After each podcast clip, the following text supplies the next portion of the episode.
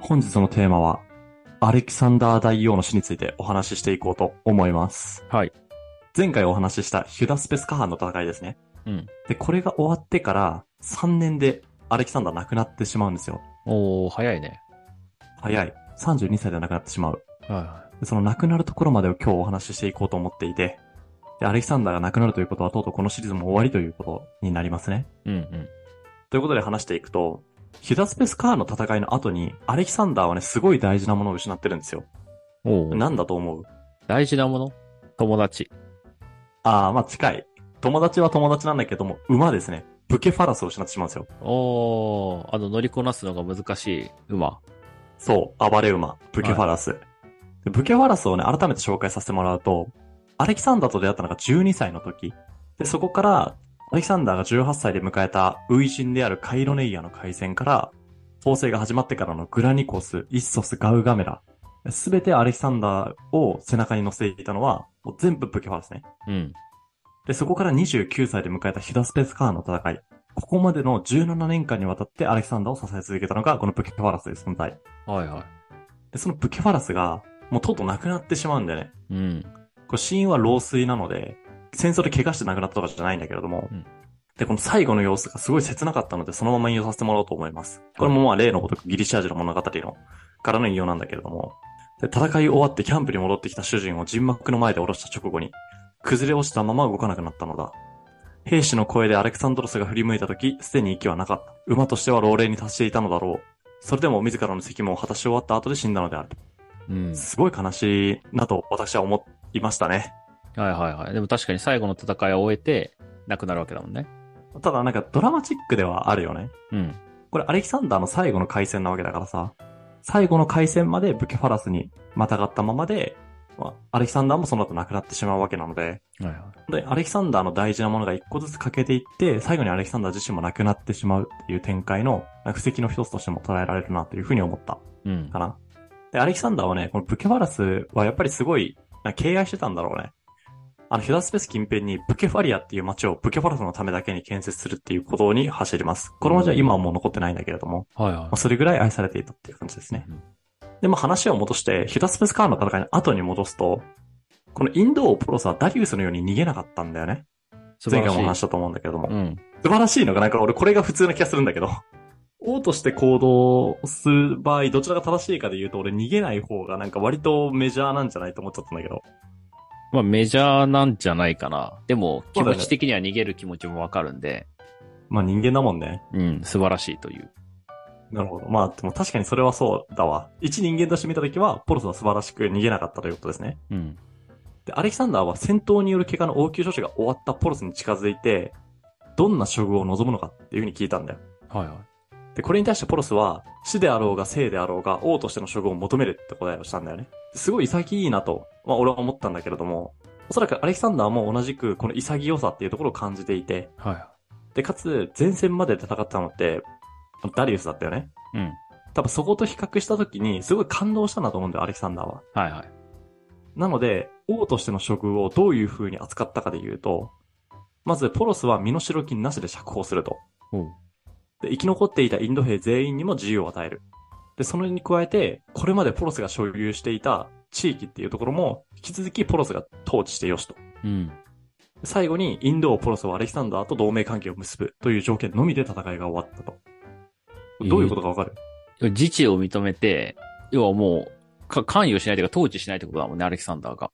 そう、アレキサンダーの支配下に入んなくていいよって言ってる、これはだ。よね。それ相当レアじゃないレアだよ、レアだよ。うん。もう、引き続き王様やっていいよと。もう同盟関係だけ組めば、別に統治される必要もないし、みたいなことを言うんだよね。だから相当仲は良くなったらしいけど、うん。一方で、おちょ俺が考えたのは、マケドニア兵の気持ちどんな感じだったんだろうなと思ったんだよね、これ。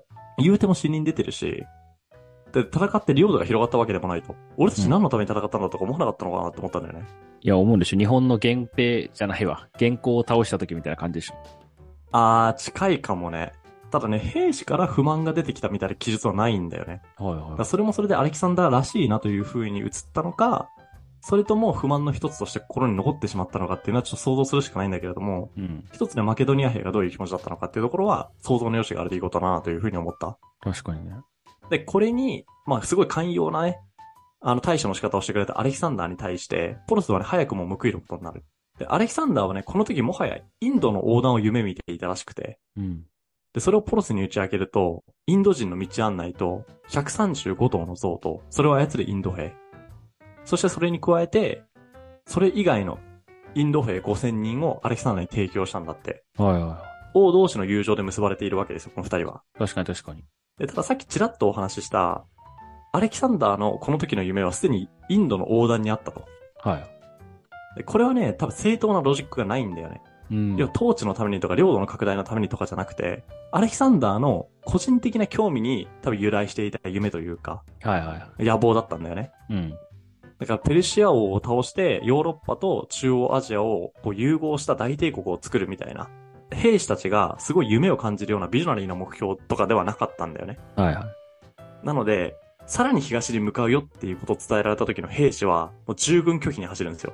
ここでついアレにキ。サンダー、そう、ついに、アレキサンダー初めての従軍拒否。はいはでこの時の兵士の言葉をそのまま紹介すると、我々はあなたの後についていきますよ。でもヘルスポントス海峡を渡ってから8年が過ぎ、この8年の間は戦い続けるだけで過ぎたのです。もう疲れたのです。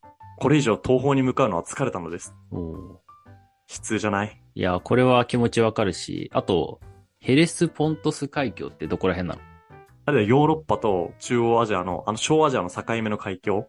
あ、もトうルコの東方がスタートしてからってことだよね。あ、じゃあ、あの、前言ってたダーダネルス海峡みたいなやつの、あと一緒そうそうそうそう。もうほぼ、ほぼそこら辺にあるやつ。はいはいはい。まあなので、兵士からすると、もう戦い続けるのも疲れたし、もう行きたくないと。うん。で、王に対して従軍拒否するっていうことだから、多分相当勇気がいる行動だったんだよね。そうだね。で、この勇気がいる行動に対して、アレキサンダーがどういう風に対処したかで言うと、アレキサンダーね、確かに能力は優れてるんだけど、結構人間として身近なところも多分にあってですね、この兵士の言葉に対して、ふんと言っただけで自分用のテントに下がっていってしまったんだって。いや、いじけたのね。そう、いじけた。一言で言う と。そうそう、そういうこと、そういうこと。で、3日間が過ぎた。おこのアレキサンダーがいじけてから3日間が過ぎたんだけれども、兵士の強弁な姿勢は一切変わらなかったので、はいはここでとうとうアレキサンダーが折れるんですよ。い。うん。でお前たちはどの戦闘もどの敵将も果たせなかったことを私にやらせることに成功した。はい。よろしい、帰りたいというお前たちの要望を受け入れようと。おー。これでインド以上に東に行くことはなくなったっていう感じですね。うん。で、それを知った、あの、アレキサンダーの兵士たちは、やっぱり喜んだらしいね、すごく。いや、そうだよ。もう、韓国の声が巻き起こったとか書いてあったから、多分相当嬉しかったんだと思うんだけれども、うん。ただ、アレキサンダーはね、ちょっと意地が悪いことに、ただし戻ると言っても、どこをどう戻るかは私が決めるっていう一言付け加えるのね。なるほどね。だただじゃ戻んねえと。はいはいはい。で一応ね、今回戻る場所はスーザなんだよね。スーザってどこら辺あの、ペルシア帝国の首都。あなんーはいで、はい。ほんと中央アジアのど真ん中にあるような都市なんだけど、うん。でアレキサンダーがいた、この時はもうヒュダスペスにいたわけだよね。うん。インドからちょっと西あたりの。で、そこからスーザまで通常だったら2ヶ月で帰れる距離なんだけれども、実際には1年以上かかってしまうんだって。え、だいぶ、かかってる、ね。そう6倍10かヶかって月る以上。うん、そうだね。で、その間、アレキサンダー何してたかっていうと、うん。戦ってたんですよ。えなんか、あっちこっち行きながら帰ってんうのよ。ん。え、でもさ、そう、戦いたくないっていうのがさ、その一番じゃん、兵士は。いや、多分帰りたくないじゃない一番は。あ、帰りたいじゃない一番は。あ、帰りたいなのか。そう。で、帰れるんだったら、まあ、まだ、ね、あ残り数ヶ月戦おうが、まあ、ギリ堪忍袋の方は切れないようだった感じだと思うよ。あー、そっか、そのギリを攻めたのか。でもこの辺ちょっと、アレキサンダー意地悪だなと思うんだけれどうも、ん。ただこの戦ってる過程でね、アレキサンダー重傷を負って、なんだったら瀕死の状態にまでなってたらしいよ。えー、そうなので矢とかがお突き刺さられてて、騎兵から。うんうん。で、それを抜いたら出血多量で瀕死の状態になると。全然あったらしいね。で、しかもこれをやったのが、もう一人のインド王だったんだって。あ、インド王って当時二人いたの二人いたらしい。あ、そうなで、このインド王はね、海戦とかやってない、普通になんか城攻め、町攻めとかだったらしいから、のはいはそう分かりやすい海戦とかの記憶が残ってるわけではないんだけれども、い。うん。で、この時のもう一人のインド王は、アレキサンダーに受賞を負わせてしまったことで、もう司令官がいないマケドニア軍を怒らせてしまって、うん。で、マケドニア軍によって陥落させられ、住民全員が殺されたんだって。おー。なかなか悲惨というか、インド王からすると、もう当然攻めるでしょっていうことをやって殺されるって、ちょっと理不尽だなと俺は思ったりしたんだけれども、うまん。あ多分この時の価値観はそうじゃないんだろうね。まあそうだね。 で、まあ回復して、アレキサンダー自身がその怪我から回復して、行軍を再開したと思ったら、今度はね、アレキサンダー行ったことがない場所に行ってみたいとか言い出したんだって。はいはいはい。もう死ぬほど行ってるじゃんと思ったんだけど。うん。で、そこで、海に突き当たったんだってね。こう、みんなはい南下していったら。うん。アレキサンダーってさ、海に馴染みがないマケドニアっていう国で育ってるから、要は日本で例えると、海なし県で育ってるみたいなもんなんだよね。あで、かつ海も見たことありませんと。あー。はいはい。まあ、あるんだけれども、ヘレスポントス海峡とか、ダーダネルス海峡とか、多分向こう岸が見えるような海しか見たことないんだよ。うん。だから向こう側が見えない海って初めて見たんだろうね。そこで、これは大きな湖か、それとも海かなとか言ったらしい。ええー、なんか可愛いな。え、可愛いよね。俺も思ったうわんこれ可愛いなって。まあ、海軍国出身の部下に尋ねたらしいんだけれども、はいはい。もう指で水をすくって舐めてしょっぱかったから、これは海ですねっていうふうに答えたってエピソードが残ってる。うーん。で、まあそれで、こんな愉快なエピソードを残しながら、まあやっとスーザに帰ってきましたと。うん。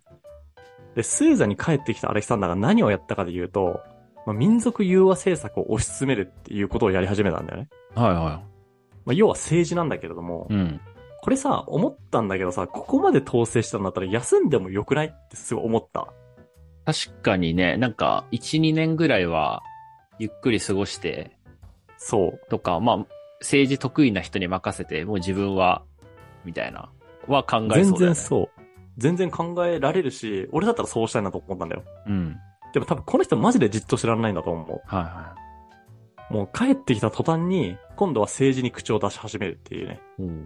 まあ政治に口を出さなきゃいけない理由もあったんだけれども、うんもうアレキサンダーの目が届いていないから、結構当時の地方長官、政治を任せた人がある程度兄弟やっちゃってたみたいな現状はあったんだけれども、なんかすごい問題だったかで言うと、まあぶっちゃけそれを粛清すれば終わりっていうレベルだったからさ、うん。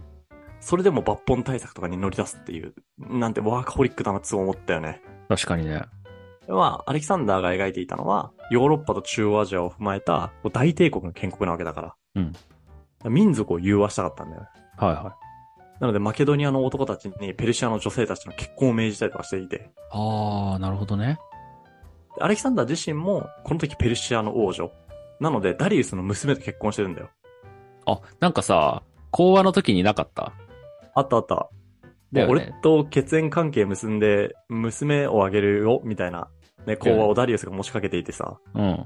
で、いつでも娘と結婚できるからみたいな鼻にのけ方をしたんだけど、実際結婚するんだよ、あれ。ああ、そうなんだ。で、ここでアレキサンダーも、まあ晴れて妻子持ちはいはいに。なりましたって感じですね。で、まあ、民族融和は血縁関係にとどまらず、軍隊にも適用されるので、うん。この時統制に入ってから10年の歳月が流れていたと。うんということは、マケドニア軍のベテラン兵たちも大半が50代に突入しているので、はいはで、その50代に突入している人数が約1万人と。い。結構多いね。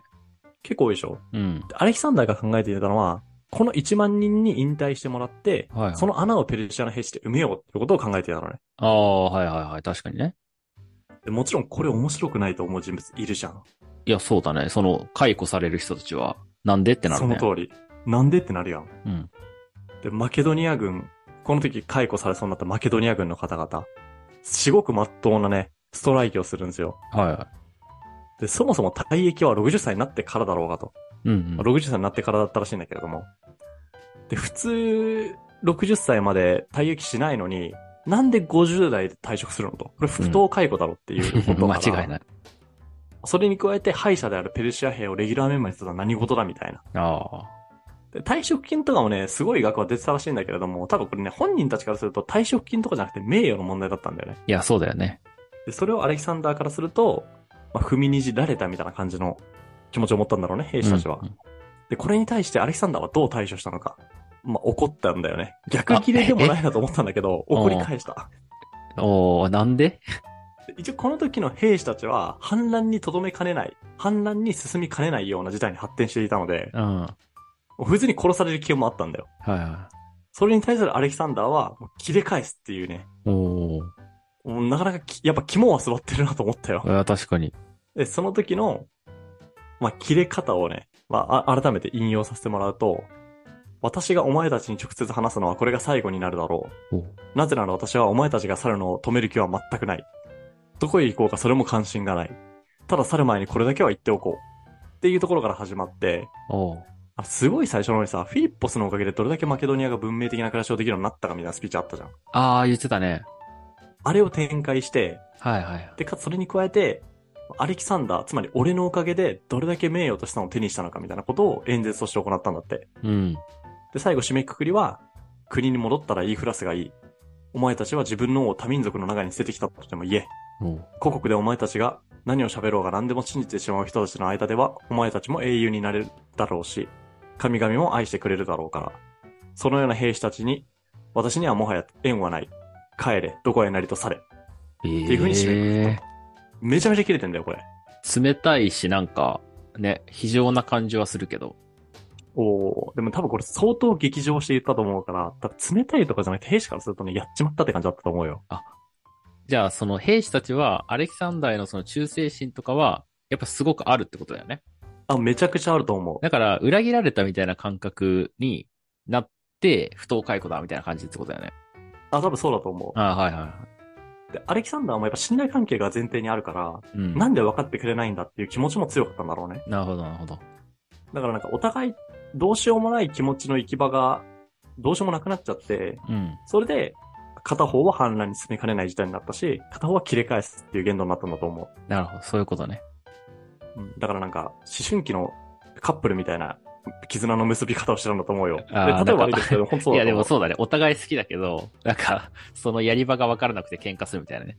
あそうそうそう、本当そうだと思う、でも。あで、アレキサンダーから切れ返された兵士たちは、涙を流して後悔し、王に許してくれと懇願したらしい。あ。おーで、そのアレキサンダーも一回切れちゃってるし、多分すぐすぐそんな気持ちが収まるようなタイプでもないので、うん。もうすぐに兵士を許すことはせずに実質に閉じこもってたんだけれども、アレキサンダーがいる王宮の前で許してくれるまですわ座り込むっていうストライキが始まったんだって。おすごいな。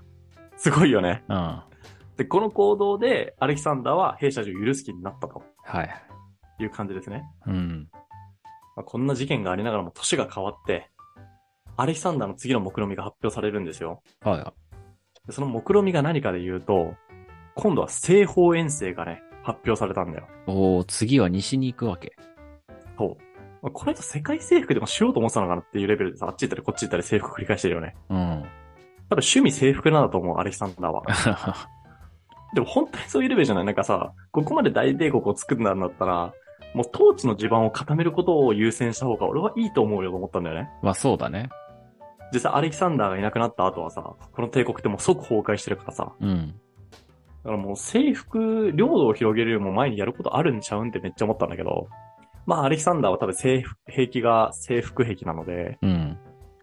まあ、西方遠征を発表しましたと。はいはで、この西方遠征の、まあひとまずの目的はアラビア半島だったらしいですね。い。はいはい。今で言う、サウジアラビアとかそこら辺。ここら辺、そこら辺。うんうん。で、サウジアラビアとかそこら辺から、まあカルタゴなので、えっとね、今の北アフリカあたりああ、エジプト。よりもさらに東かな。あ、さらに。へえ。まあ、エジプトはもうすでにこの時ってアレキサンダーの領土になってたから。ああ、そっかそっか。なので、まあ、さらに東じゃない、西の方に領土を拡大するっていうはいはい。目論見を企んでいたらしいんだけれども、うん。ただアレキサンダーがとうとうここでね、病に倒れたと。はえー何の病かで言うと、マラリアということで、やっぱ学者の間では説は一致している。ただ、マラリアなんだったら、当時だとしても、当時の医療技術だとしても、32歳だったら自然治癒で回復するらしいんだよね。い。うーん。ただ、なぜ回復しなかったかで言うと、今までアレキサンダーってこれまでに無理を無理に重ねてきたわけなので、うん。 32歳らしい自然治癒力っていうところが残っていなかったんだってね。ああ、まあそうだよな。まあここまで働いてたら、そりゃそうなるよねって感じじゃないうん。まともに寝てないと思うし、しかもそれにこうやって自分が戦闘機って突っ込んでいくような戦法でめちゃめちゃ傷負ってるわけだからさ、確かに。もう多分本当に体の中身も、もう外傷としてもボロボロだったと思うよ。うん。で、もう自然治癒ができなくて、もう自分の死期を悟ったアレキサンダーはね、これ最後の様子、アレキサンダーの本当に最後の様子、兵士と最後の別れの様子を紹介したいんだけれども、ちょっと長い。庭園に移された寝台に服すアレキサンドロスには、状態だけでも起こす力さえなくなっていたのである。それでも彼は多くのクッションに支えられて、少しにしても状態は起こした。その王の前を一列になった兵士が通り過ぎていくのだった。ある者は声もなく泣いていた。またある者は口をきつく結び、泣かないように努めているかのようであった。その彼らの一人一人に若き王は頭と目を少し動かすことで答えていった。もはや声さえも出せなくなっていたのである。うん。どう思うなんか情景が浮かんできて、だいぶ悲しいけど。切ないよね。うん。で、この兵士との別れの後の2日後に、これ紀元前323年の6月10日らしいんだけれども、はいはアレキサンダーは亡くなったと。い。うん。で、アレキサンダーが亡くなる直前に、配下の将たちに、この帝国を誰に残すおつもりかっていうふうに聞かれたんだって。まあ、それは聞くよねって感じなんだまあけど。そうだね。で、これに対してのアレキサンダーの答えが、より優れたものに、とだけ答えたんだって。おー、明言しないんだ。明言しない。だから明言したかったがゆえに、だから帝国が分裂するんだよね。うんこの領土は俺のだっていう風に声を上げる、あの、将たちが出てきてしまっていて、はいはい。で、それで帝国が分裂して、アレキサンダーの後継者戦争であるディアドコイ戦争っていう、うん。本当後継者戦争って意味なんだけど、に発展して、まあ、ヘレニズム世界に繋がっていくと。で、そのヘレニズム世界って何なのっていうのは、ちょっとまた別のお話になってしまうので、いつかやれたらいいなと思ってって感じですね。はいはこれがアレキサンダー大王統制期の最後でした。い。うん。どうだったこれそもそも、えっと、十何年ぐらいの話ってことでしょ今までのこの7、8回の物語って。そう、もう十数年、十二年とかじゃない普通に考えておかしいよな。 おかしいよ。スピード感とか、含めるだっとて。10年後に、ね、エジプトと、だってヨーロッパのさ、すごいちっちゃいところが、一応ギリシア世界は征服してくれて、それ父親が残してくれていると思うんだけれども、うん。まあ中央アジア全部征服して、で、小アジアも全部征服して、うん。エジプトも全部征服してください。これ10年でやってくださいって言われて無理だもん。いや、普通無に考理えただらよ。ね。でインド手前まで行ってくださいってね。うん。凄まじいことをやっぱやってるよね。凄まじいスピード感で。いやー、そうだね。だからまあカリスマ性もやっぱりあるし、うん。ね、その配下の、まあ、兵士たちも絶対それは感じてただろうしね、この人についていくのがなんか名誉というか、あ、だと思う、だと思う。ね、だからやっぱすごい慕われてたんだろうなっていうのと、なんかそういう劇場したりとか感情を表に出す部分も、うん。ままあ、まあ、可愛いなじゃないけど、あ、人間味あるよね。あ、そうそう、人間味があっていいなとか、そういうのは思ってただろうね。例えば、アレキサンダーって結構暗殺されそうになったりとかさ、だって、うちに敵を作ることも少なくなかったんだよね。うん。だから、マネジメントが上手いかで言うと、多分ね、そんなに、まあ、ちょっと流行りの言葉で言うと、サステナブルなマネジメントは多分そんな得意じゃなかったタイプだと俺は思ってる。はい。から、仮にここでアレキサンダーが亡くなっていなかったとしても、いや、生き続けていたとしても、帝国が分裂するっていう可能性は、俺は非常に高いなと思ったし、はいはい。なんだったらアレキサンダー自身も、ここで病気で亡くなってなかったとしても、暗殺された可能性も非常に高いなと思う。うん。統治者としてすごい優秀かで言うと、もっと優秀な人は多分ね、俺結構いると思うんだよねうん。カエサルとかもそうだと思うし、なんか戦いの才能は確かに抜群だったけれども、統治の才能はどうだったんだろうかって思う側面があるのと、ただ統治の才能がどうだったんだろうかっていう疑問符がつくことによってキャラクターとして立ってたっていう側面があって、うん。で、キャラクターとして立っていたから、3000年後の今の時代だの、もうこれだけ愛されてる人になったんだろうなっていうふうに思ったりました。うん。なんか、は、儚い人生だけれども、えでも、どうあれじゃない事実は小説よりきなりの究極バージョンじゃないこれ。いっやー、そうだね。ていう人の一生でした。これ本当に事実としてあったことしかお話ししてないので、はいはこういう人が3000年前に実在したんだよと、い。ぜひ覚えておいていただけると幸いですとうん、思います。そうですね。じゃあまあ今日はそこら辺で終わろうか。ということで、本日も聞いていただいてありがとうございます。面白いと思っていただけたらぜひ、YouTube のチャンネル登録や、ポッドキャストの評価、フォローの方お願いします。それではまた次回お会いしましょう。